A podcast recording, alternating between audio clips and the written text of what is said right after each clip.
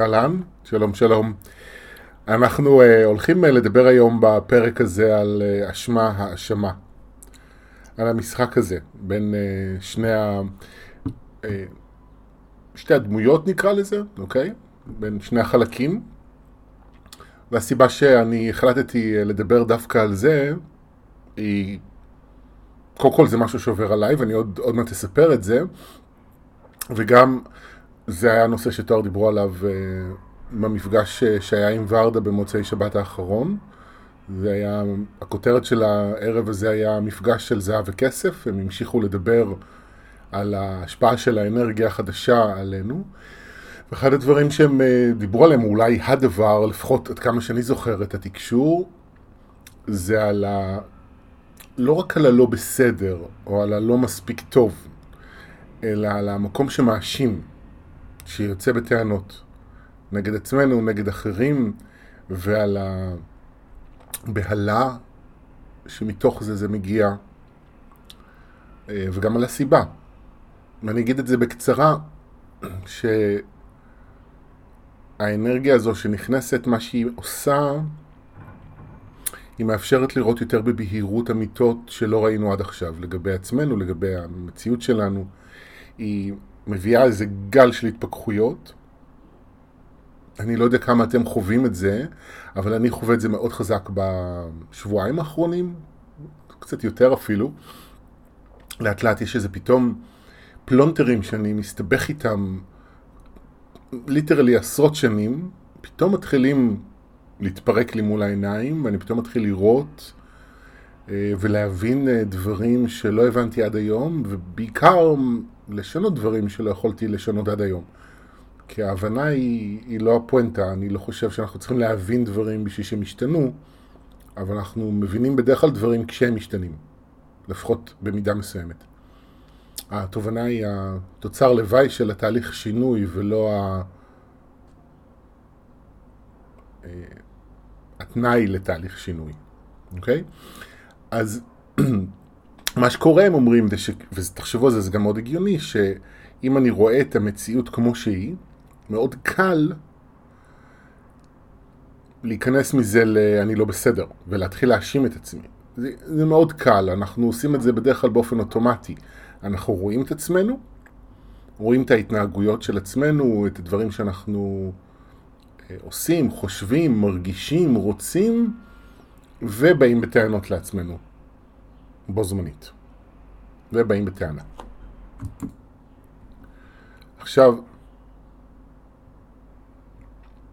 יש כמובן אנשים שבוחרים במודע או לא במודע לחיות ככה, ואולי יהיו אנשים ששומעים את המילים שלי ויגידו, בסדר, נו, אני באמת לא בסדר, אני לא מבין מה הבעיה. יש את התפיסה הזו שביקורת בונה, וזה יכול לעזור, וכו' וכו'. ואתם יודעים, ביקורת בונה דבר אחד, היא בונה חוסר ביטחון. זה הדבר היחיד שביקורת בונה. מעבר לזה היא לא בונה כלום. ואני אה, אוהב להבדיל בהקשר הזה בין שני דברים. יש אה, הבחנה ויש ביקורת, או האשמה, לא משנה. ההבדל הוא הכאב, הכעס, שיש או אין. כשאני מאבחן, כשאני מבחין, מאבחן מי אני, זו הכרה במציאות. אבל כשאני מאשים או מבקר, אני מוסיף על זה איזשהו נדבך רגשי של כעס, של... שיש בו פחד, שיש בו כאב, זה בא מהמקומות האלה. זה ההבדל. אז אני חושב שזה חשוב שאנחנו נבחין בעצמנו, שנאבחן את עצמנו, שנכיר את עצמנו, זה חשוב. אבל הנקודה הזו שבה אנחנו נופלים לתוך ה... אני לא בסדר ולהתחיל להאשים את עצמנו, היא הנקודה שעליה אני רוצה לדבר. קצת לדבר על המנגנון הזה הפעם. ברגע זה אני שואל את עצמי אם אני מסוגל לדבר על זה במשך חצי שעה, אבל אנחנו... אתם איתי, אז בואו נראה. אין לי מושג. בכל אופן, הסיבה שאני רוצה לדבר על זה, זה התבהרה לי אתמול בערב. אני מוצא את עצמי בשבוע האחרון, שבוע שעבר הייתה איזה מישהי, אה, ברגע במאמר מוסגר, אני לא יודע כמה מכם יודעים, אבל אני עיתונאי בחלק ממה שאני עושה, אני עובד הרבה עם קבוצת הארץ דה מרקר, ועבדתי על איזשהו פרויקט עבורם בחודש האחרון, ובמסגרת הפרויקט הזה, שבוע שעבר, היה לי איזשהו טאקל עם מישהי, שלא הייתה ברורה, ולא הבהירה את עצמה, וכשהעמדתי אותה במקום, היא התחילה לבוא אליי בטענות שאני לא בסדר, ושהיא הייתה ברורה ואני בעצם משקר. ומילא היא עשתה את זה בפניי, אבל היא הלכה גם לאותם אנשים שאיתם אני עובד בארץ דה מרקר, ודאגה להכפיש את שמי בפניהם ולתרץ תירוצים, ובעצם להכפיש את שמי, כי במקום להגיד אני הייתי לא בסדר, היא אמרה, אני שחר לא בסדר, אז תעשו את מה שאני מבקשת. וזה היה סופר מעצבן, ממש, אני עדיין עצבני. ואז אתמול בערב, אתמול בערב זה היה? לא. היה איפשהו במהלך היום, אה, היה עוד איזה מקרה של מישהו, שאני לא אכנס לפרטים כאן, אבל אני קצת מפחד מתביעת דיבה, אבל אה, אה, קראתי איזה טקסט שמישהו כתב, שבעקיפין, מאוד מאוד בעקיפין, בא בטענות, שוב, לעבודה העיתונאית שלי, אבל בהקשרים אחרים לגמרי. אז הוא לא כתב עליי אישית, אבל הוא כתב על איזשהו פרויקט שהייתי מעורב בו במשך כמה שנים, והוא אמר שזה בעצם היה שטחי, אמ, ולא מקצועי ולא עמוק, הפרויקט שאני הייתי מעורב בו. זה היה מאוד מעצבן, ואפילו מעליב ברגעים מסוימים. אתמול בערב, באיפשהו, פתאום התבהר לי, ראיתי פתאום איזה מין תמונה כזו, שהיו עוד אנשים במהלך השנים האחרונות, יש איזה, איזה רצף כזה, ב, אני חושב, ב... ליטרלי שנתיים אחרונות, וזה נהיה, זה התגבר בחצי שנה האחרונה, של אנשים שבאים אליי בטענות ומאשימים אותי בכל מיני דברים. עכשיו, בעיקרון, אני פתוח לשמוע. האמת שלא בעיקרון, אני פתוח לשמוע. אם אנשים פגועים ממני, אם זה ברמה מקצועית, אישית, זוגית, אני רוצה שאנשים ידברו איתי ויגידו לי מה הם מרגישים איתי. חשוב לי אה, כמיטב יכולתי לעשות כדי שאנשים מסביבי ירגישו טוב. ויש לי פתיחות, ואם מישהו בא ואומר לי, תשמע, שחר, פגעת בי, אני רוצה לשמוע. אני לא תמיד אסכים, אבל אני רוצה לשמוע. ומניסיוני עם עצמי, אני יודע גם שיש לי מה ללמוד בתחומים האלה. אני, אני בטח לא פרפקט, יש לי מה ללמוד. אבל, מה שקורה בסדרה הזו של האינסידנטים, הטאקלים האלה, שמאשימים אותי על דברים שלא קשורים למציאות. לא קשורים למציאות. וזה זה, זה מעצבן אותי. זה ממש מעצבן אותי. ואתמול בערב, כשככה ישבתי בתוך הלבה של עצמי, היה איזשהו שלב שפתאום התבהרה לי התמונה. ככה כל החלקים התחברו לי, והבנתי מה קורה. ואז נזכרתי במסר של תואר, ואמרתי, אוקיי, הנה, זאת האנרגיה. אני מאשים את עצמי. אנשים מאשימים אותי, וזה מעצבן אותי ובצדק, אבל אני צריך לבדוק את ההשתקפות. כלומר, אם מאשימים אותי, אני צריך לבדוק, קודם כל לראות איפה זה עוד קורה, כי זה למקרים שאני רואה מול העיניים, אבל אולי יש עוד מקרים שבהם זה קורה לי ואני לא שם לב. ואז מתוך זה לבדוק, קודם כל, איפה אני עושה את זה לאחרים? ומה זה קודם כל? אין פה קודם כל, איפה שיותר קל לי, אבל צריך לבדוק שני היבטים. אחד, איפה אני עושה את זה לאחרים, והשני, איפה אני עושה את זה לעצמי. עכשיו, עם אחרים אני לא... אני לא בדרך כלל לא בן אדם שהולך ומאשים, אבל שמתי לב עכשיו כשאני מדבר על זה, אני חושב על הקשר בין הדברים. לפני כמה ימים דיברתי על זה עם שי, שפגשתי איזה מישהו, אני אפילו לא זוכר באיזה נסיבות זה היה, אבל היה לי מפגש עם מישהו, והוא סיפר לי, אה, הכרתי אותו, והייתה לי מראש איזו דעה עליו, בגלל התחום שבו הוא עוסק, שהוא במצב כלכלי לא טוב, ואולי צריך מה, מה זה אולי צריך לרחם עליו? זה לא ש... כאילו, ריחמתי עליו בקיצור, מה זה צריך? היה לי איזה מין אמפתיה כזו שהוא מצב לא טוב וזה, ובלה בלה בלה, ואז נכנסנו לשיחה ומסתבר שהבן אדם במצב פי מאה יותר טוב ממני מבחינה כלכלית. אני לא יודע אפילו את הפרטים, אבל רק מהסיפורים הבנתי במה באמת הוא עוסק ואיזה עוד עסקים יש לו, והבנתי מי מי יושב, ויצאתי מהפגישה הזו ודיברתי על זה אחר כך עם שי וסיפרתי לו על זה, ואמרתי לו, זה קטע, זה קורה לי לפעמים עם אנשים שאני מראש מחליט שהם במצב לא טוב, ואני ישר רוצה לעזור להם איכשהו ולהקל עליהם, ואז אז באיזשהו שלב אני מגלה שאני סתם חושב כאלה מחשבות והכל בסדר איתם. עכשיו, אני מצד אחד שמח שיש לי טוב לב, אבל מצד שני, אוקיי, כאילו מה קורה? עכשיו, זה כאילו לא האשמה, נכון? אבל זה אותו מנגנון. אני עושה את אותו דבר בעצם. אני מספר סיפור על אנשים שהם לא קשורים, שהסיפור לא קשור למציאות, במקום לראות את המציאות כפי שהיא. אמ, אבל עם עצמי אני מכיר את זה. והקולות האלה שאני מקבל מבחוץ, אני לא יכול להגיד שאני לגמרי רואה את כל ההשתקפויות, ואני לא מבין את הכל, אבל אני כן רואה את המקומות האלה אצלי, שאני נכנס ללא מספיק טוב, אני לא בסדר, וגם אם אני לא שומע את הקול המאשים, אני מרגיש את האשמה. וזה בשבילי מספיק. ואני אסביר את זה. תראו, ב, ב, אני, אני, אני מרגיש צורך להסביר את זה כי זו נקודה שלפעמים כשאני מסביר אותה לאנשים, אני מבין שאנשים לא מבינים את זה. לא רגילים לראות את המציאות ככה, אז, אה, אז אני מבין שזה חשוב להסביר את זה, ולכן אני הולך לעשות את זה כרגע. שהמשחק הפנימי הוא תמיד בין שני חלקים, או בין שני קולות. הם בסופו של דבר נובעים מאותו מקום, הכל נובע מאותו מקום. ובסופו של דבר הלב השבור שמייצר את הפיצול הפנימי שלנו. אבל אני רגע לא רוצה לקפוץ, לדלג על שלב, בואו רגע נשאר בשלב הזה שבו אנחנו נמצאים, של השם מאשים, וזה שני קולות. אם אני מרגיש השם, יש בתוכי חלק שמאשים אותי, אוקיי?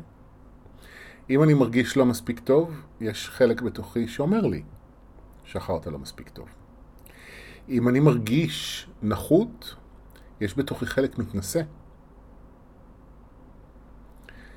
אז תמיד כשאתם מרגישים את הרגשות האלה, של הנחות, של הלא מספיק טוב, של הלא בסדר, אם אתם מרגישים את זה מאוד חזק, מה שיכול לפעמים לעזור זה רגע, שים את זה בצד, להגיד, אוקיי, אני רוצה לשמוע את הצד השני.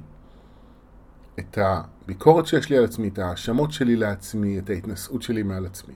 יכולים אפילו פשוט לקחת דף עם עט ולכתוב, אפשר גם טוש, ולכתוב את כל, ה... את כל הקול הזה שמאשים, שמבקר, שמתנשא, שמזלזל במי שאני, זה יכול מאוד לעזור אה, לראות את המציאות כפי שהיא. ואז כשאני קולט את הקולות זה כבר יכול להתחיל ליצור שינוי ויש לי מה לעבוד בעצם. אבל אני, זה פחות משנה לי, ברגע שאני רואה או מרגיש את האשמה, אני גם יודע שיש איזה מקום שאני מאשים את עצמי, וזה, אני מתרגם את זה פשוט עבור עצמי, אוקיי, אז אני מאשים את עצמי שאני כזה וכזה, ואני, ואני שומע את זה גם מאוד חזק בזמן האחרון. אני שומע את הלא בסדר, אתה לא מספיק טוב, אני צריך להיות כזה, ואני צריך להיות כזה, ואני לא בסדר שאני כזה, וזה מין, מין מאבק כזה בין מה שאני מרגיש ורוצה במצבים מסוימים, לבין מה שאני חושב שאני צריך להיות, ואז אני כמובן מרגיש אשם, שאני לא עומד בסטנדרטים שאני מנסה לחיות לפיהם. וכן הלאה וכן הלאה. אז מהמקום הזה אני לא מופתע. אני לא מופתע שכל זה קורה, שכל זה מגיע, כי אני חווה מאוד חזק את החוויה הזו של הלא בסדר, של הלא מספיק טוב, אז אז הנה, אז אנשים באים אליי בטענות, ואני שמח שאני מתעצבן מזה, בגלל שהכעס הוא ביטוי להתעוררות שלי, הוא לה... זה, זה ניעור פנימי של cut the bullshit, מה אני בעצם רוצה מעצמי, מה באמת אני רוצה. כי אוקיי, אני כועס על אנשים, אבל של דבר אני כועס עליי, על, על הטענות שיש לי לעצמי, על הביקורת שיש לי לעצמי, מה בעצם אני רוצה, מה הבעיה. זה אני. ולראות איפה הסיפורים שאני מספר לעצמי, על עצמי, הם לא קשורים למציאות. אז כשאתם נמצאים במצב כזה ואם אתם כועסים, תכעסו. גם אם אומרים לכם שאתם דרמטיים ומגזימים, תכעסו. כעס הוא מאוד חשוב. הוא, האש הזאת שורפת את הפחד, היא שורפת את האשמה, והיא מאפשרת שינוי, היא מאפשרת ראייה חדשה. בגלל זה מאוד חשוב לכעוס בתהליכי התפכחות. הרבה פעמים מאוד, שאנחנו מאוד מתעצבנים, זה מאוד מאוד חשוב להוציא את הכעס ולעבור דרכו. לקחת בחשבון שאנחנו לא תמיד רואים נכון את כל המציאות, וזה לא בהכרח שכדאי לי לפעול מתוך הכעס. שבוע שעבר שהייתה את האישה הזו שהכפישה אותי במקום העבודה, במקום שאני עובד איתו, אני כל כך התעצבנתי עליה, אני ממש, אני כתבתי לה מייל סופר חריף, החזקתי את עצמי בש... בעור שיניי כדי שה... כדי לא לשלוח אותו. ואני די מתלבט מה לעשות. אם לשלוח או לא לשלוח, אולי אני אשלח את זה בנוסח קצת אחר, אבל פשוט הייתי צריך להוציא את הכעס, זה היה הדבר החשוב. איך לפעול, צריך להיות חכמים בדברים האלה, אה, ולא אה, אימפולסיביים בלי לחשוב לגמרי. צריך לתת מקום לרגשות, אבל גם, גם לחשוב קצת ולראות מה נכון ומה לא נכון. אבל קודם כל להרגיש. חשוב, זה חשוב לכעוס, זה חשוב להתעצבן, זה ההתעוררות שלנו. זה ההתעוררות שלנו מכל השטויות.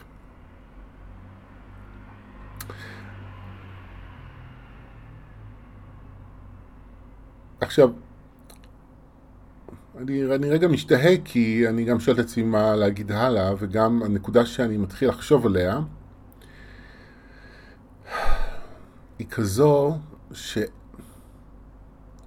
אני לא יודע אם אני צודק במה שאני הולך להגיד, אבל בואו נראה, אני אגיד את זה ונראה מה נגלה. אמת היא עניין מאוד אינדיבידואלי. אוקיי? זאת אומרת, יש אמיתות אבסולוטיות, אוקיי? האהבה בעיניי היא אמת אבסולוטית. העובדה שהאהבה מניעה את הכל, עבורי זאת אמת אבסולוטית. אה, אבל מה נכון ומה לא נכון לכל אחד מאיתנו, זה עניין מאוד אינדיבידואלי. וכל אחד בוחר איך הוא רוצה לחיות את החיים שלו. וכשאני בוחר איך אני רוצה לחיות את החיים שלי, בהתאם יש איזושהי אמת שמניעה אותי, אוקיי? אני רוצה להיות חופשי, אני רוצה להיות חופשי בתוכי ואני רוצה שאנשים יהיו חופשיים. זו האמת עבורי, שמניעה אה, ומתוכה אני רואה את המציאות. מתוכה אני מתרגם את מה שקורה לי, ומתוכה אני אה, בוחר איך לתרגם, איזה פרשנות לתת לדברים, איך לעבוד איתם, אוקיי? אה, אז מהמקום אצלי שאני רוצה להיות חופשי, להיות הומו, זה לגיטימי לגמרי. אבל אם אדם אחר, שמה שהוא רוצה זה לא חופש, אלא מה שהוא רוצה זה לקדם את ערכי המשפחה ואורח חיים שמרני, להיות הומו זה נורא, אוקיי? אמ, אז אני, אני אומר את הנקודה הזו כי אני חושב שחלק מהסיפור, חלק מהמסע במקום הזה של האשמה והאשמה ובסדר ולא בסדר, שאנחנו גם צריכים לבנות לעצמנו, או לבנות מחדש, או לבחון מחדש, מהי האמת שמניעה אותנו, אוקיי? איזה בן אדם אני רוצה להיות, איזה חיים אני רוצה לחיות,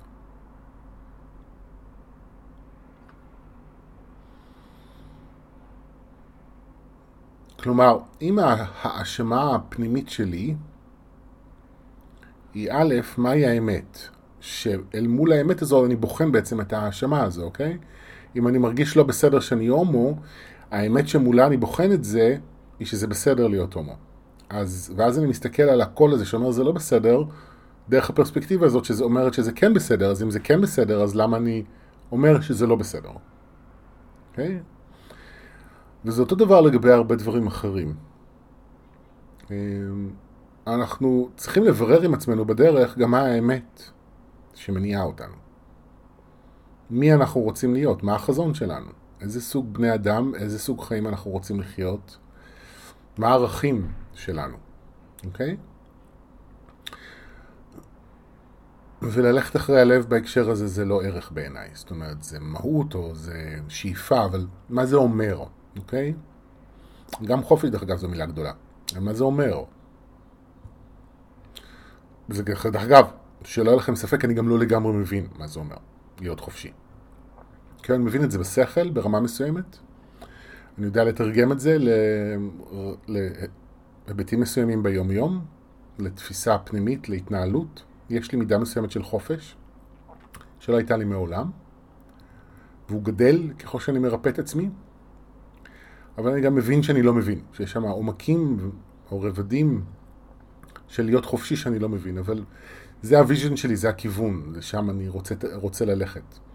וכשאני מדבר על חופש, אני מדבר על אה, זה שאני הרבה פעמים מתמודד עם הסתירה בין להיות מי שאני לבין להיות מה שמצפים ממני. ושם אני גם יודע שמה שמצפים ממני הוא גם קול שקיים בתוכי, ואני בעצם צריך לבחור את מי אני מרצה בתוכי. את זה שרוצה להיות חופשי, או את זה שרוצה שיאהבו אותו. ולמצוא דרך איך אני אה, נותן אה, לעצמי חופש, ונותן לעצמי את מה שהאהבה הזו שאני מחפש נותנת, ככה שכל החלקים יכולים לעבוד ביחד בשיתוף פעולה. עכשיו זו, סליחה על הענייני גרון שיש לי, אבל העניין הזה עם, ה, עם האמת הוא משמעותי, אני מקווה שזה ברור. אני אולי חוזר רגע על עצמי כדי להחזיר את עצמי רגע לקו מחשבה, אבל זו נקודה מאוד חשובה, כי כשאנחנו רואים את כל האמיתות האלה שאנחנו רואים על עצמנו בזמן הזה, מאוד קל, אנחנו יכולים לחוות את כל החוויות, גם לשמוח בעצמנו, וגם להיבהל מעצמנו, או להיות קשים עם עצמנו, או להאשים את עצמנו, כמו שתואר אמרו, שאני כזה וכזה וכזה וכזה. עכשיו, זה בסדר, תנו לכל הרגשות האלה להיות. גם להתלהבות מעצמי אם קיימת, גם להאשים את עצמי אם זה עולה. אוקיי, צריך לעבור את הגלים האלה. ואז לראות מתוך זה מה באמת, מה באמת קורה. ומה נכון מתוך הדברים. אוקיי, אלה החלקים השונים שיש בתוכי. אבל איזה אדם אני רוצה להיות? ואיזה אדם אני רוצה להיות, ה vision הזה גם מנחה את ההסתכלות שלי על עצמי, גם אם אני כרגע מתלהב ממשהו. זאת אומרת, יכול להיות שאני פוגש בתוכי איזו תכונה, יכול להיות שזו תכונה שכרגע מלהיבה אותי, אוקיי? שאני פוגש בעצמי ואני אומר, וואלה, מגיע לי, מותר לי, הכל בסדר. אבל אז אם אני באיזשהו שלב חוזר ואומר, רגע, האם זה מתאים לבן אדם שאני רוצה להיות? האם זה מתאים לערכים שאני רוצה לחיות לפיהם? ואז אני יכול לגלות שלא. וואי, זה לא מתאים. והדוגמה היחידה שאני יכול לתת מהמקום הזה, אה, בשביל, להמחיש, בשביל להבהיר את הנקודה הזו, היא, היא ממה שאני שומע לפעמים ברשתות החברתיות ובתקשורת. יש עכשיו איזה מין עידן כזה, שאנשים כאילו לא מתנצלים ולא מתביישים יותר, ומרשים לעצמם להגיד כל מיני דברים ולעשות כל מה שהם רוצים, ו... אה, וכשהם צריכים לקחת אחריות על ההתנהגות שלהם או על ההשלכות של ההתנהגות שלהם, אז הם במקום להקשיב, הם מאשימים ובאים בטענות.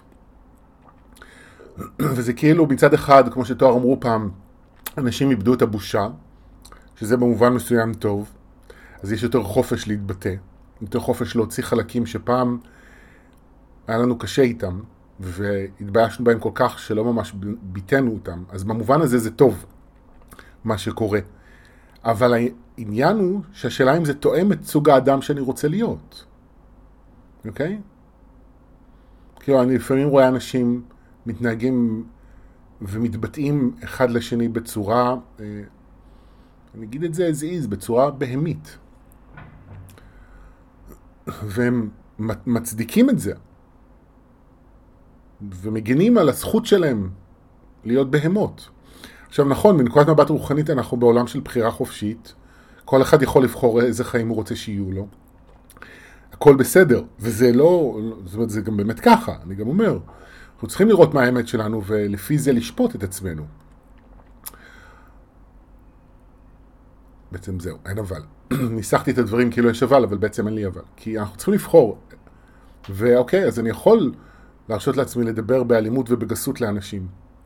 אבל השאלה, האם זה האדם שאני רוצה להיות? האם אלה החיים שאני רוצה לחיות? האם זה היחס שאני רוצה לתת ולקבל? כי היחס שאני גם נותן הוא גם היחס שאני מקבל. זה המבחן, זה הנק... הנקודה החשובה בכל הסיפור הזה. אנחנו צריכים, אה, לדעתי, לברר לעצמנו, כל אחד לעצמו, מה מתאים לי ומה לא מתאים לי.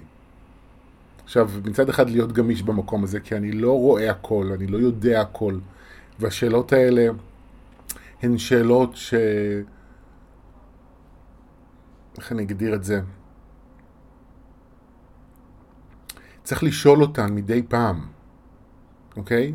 אני לא יודע להגיד כמובן באיזה תדירות זה מאוד אינדיבידואלי, אבל מדי פעם צריך לחזור ולשאול, להגיד, רגע, מי אני רוצה להיות? איזה חיים אני רוצה לחיות? בוודאי בתקופה שבה אנחנו חיים, בעידן הזה, שבו יש כל כך הרבה אפשרויות.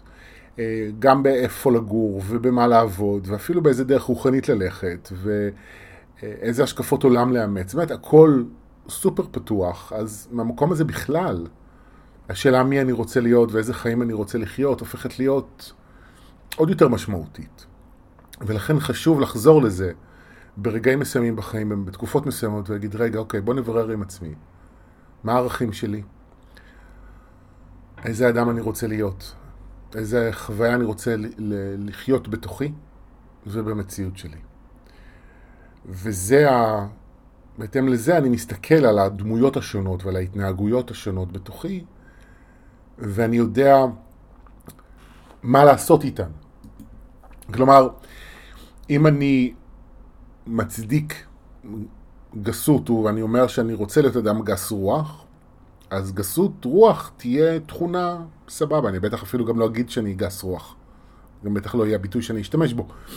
אבל אם אני רוצה אה, כבוד או עדינות, אז כשאני מזהה התנהגות שאני, שאני כרגע מגדיר אותה כגסת רוח, אני אבחן אותה בהתאם, אני אשאל שאלות בהתאם, כמו אוקיי, מה, מה מניע את זה, מאיפה זה בא. אם אני לא ארצה להיות אה, אדם עדין, אז כשאני אפגוש את העדינות שלי, אני אשאל כל מיני שאלות כמו מאיפה זה בא ומה הבעיה שלי. ובהתאם לזה אני אצור את המציאות ואקח לעצמי את החיים. אה, או אקח לעצמי את החיים. אני, כן, באמת שאקח לעצמי את החיים זה דרך טובה להגדיר את זה. אז זהו, אז אה, אני מזמין אתכם בעצם בדברים שלי להסתכל מחדש על הסיפור הזה של אשמה והאשמה ולראות איפה אתם מאשימים את עצמכם ועל מה ומה האמת שאתם רוצים לחיות לפיה, איזה חיים אתם רוצים לחיות ומה המטרה של המנגנון הזה. המנגנון של האשמה והאשמה מה המטרה שלו. אם תבינו את המטרה אה, שהמנגנון הזה מנסה אה, לממש, להגיע אליה, זה יעזור לכם מאוד בלצאת מהפלונטר הזה. כי יש לזה סיבה שאני מאשים את עצמי. אני מנסה להשיג משהו. וכשאני מגלה מה אני מנסה להשיג, אני יכול למצוא דרך אחרת לתת, לעצ... לתת לי את זה בלי להאשים את עצמי. ואז אני פותח לעצמי דרך אה, דלת חדשה להתנהלות ולחיות את החיים. זהו, נראה לי שפה סיימתי. אשכרה, אנחנו קרובים לחצי שעה. אני מקווה שזה עזר. ותודה שהאזנתם, שיהיה לנו שבוע טוב. Bye bye.